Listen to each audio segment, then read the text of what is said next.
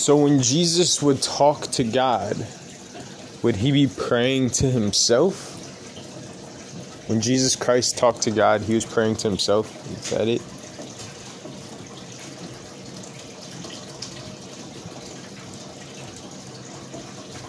God, please have us understand this. Amen.